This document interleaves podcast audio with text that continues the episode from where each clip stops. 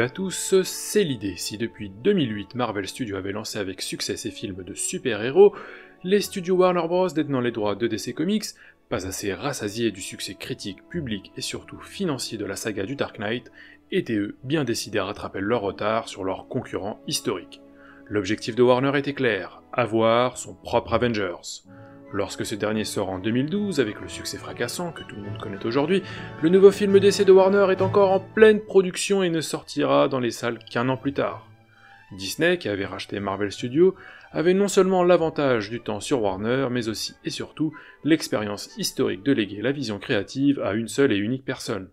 Walt Disney bien sûr, pour Walt Disney Animation Studios, John Lasseter pour les studios Pixar, et enfin Kevin Feige pour les studios Marvel. Pour le cas Kathleen Kennedy et Lucasfilm, c'est une autre histoire, nous y reviendrons peut-être un jour. Mais revenons à nos moutons, ou plutôt à nos super moutons.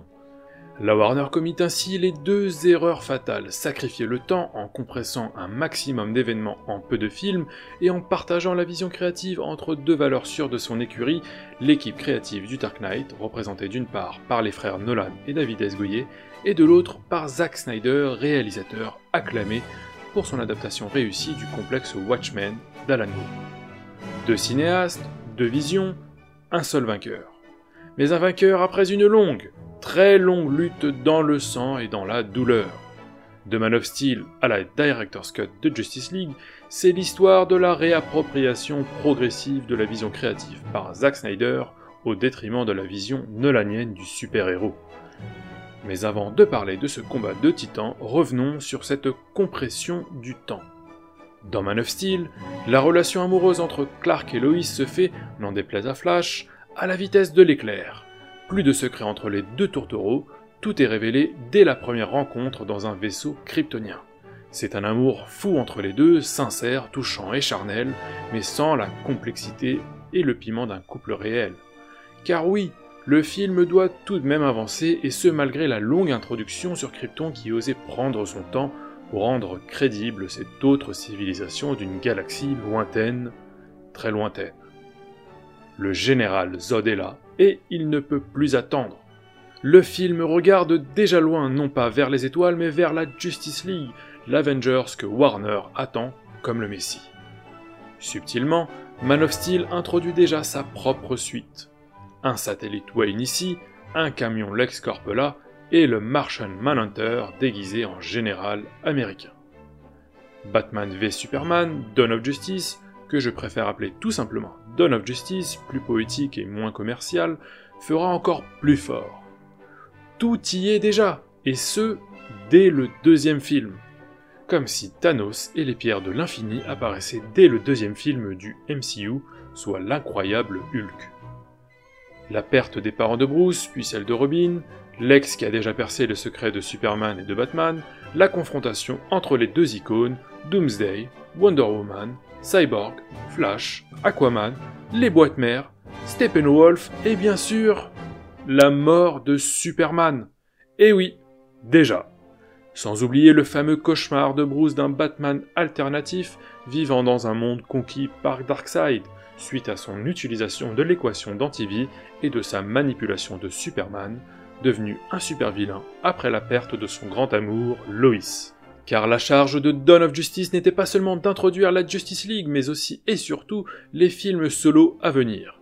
Wonder Woman, Aquaman, Flash, Cyborg, et bien sûr un nouveau Batman. Sacré pétrin, Zack, non?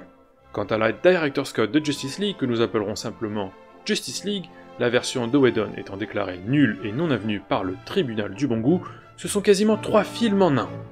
Les origines de Cyborg, le parcours émotionnel de Flash et la construction de la Justice League, tout de même le thème principal.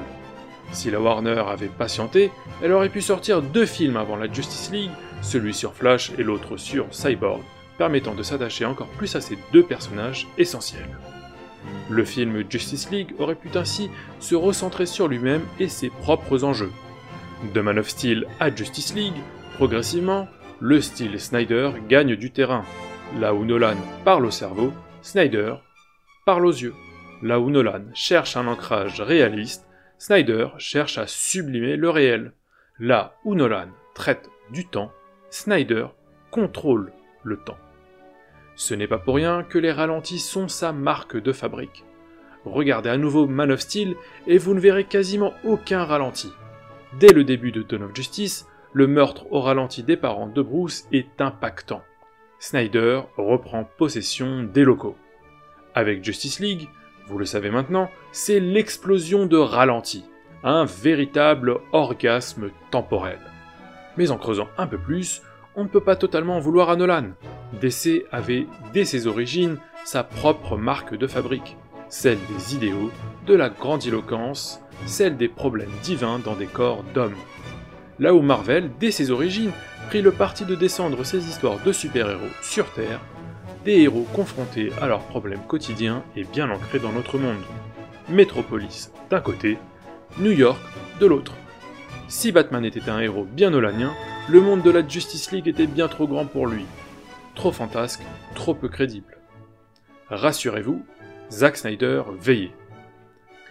Après ce long prologue nécessaire pour comprendre la complexité du projet Justice League, sans parler des coupes de Warner pour rendre le film plus court, donc plus exploitable en salle, et de la tragédie personnelle qu'a vécue la famille Snyder pendant la production de Justice League, il est enfin temps, je pense, de se demander, oui, pourquoi, mais oui, pourquoi Zack Snyder est un génie?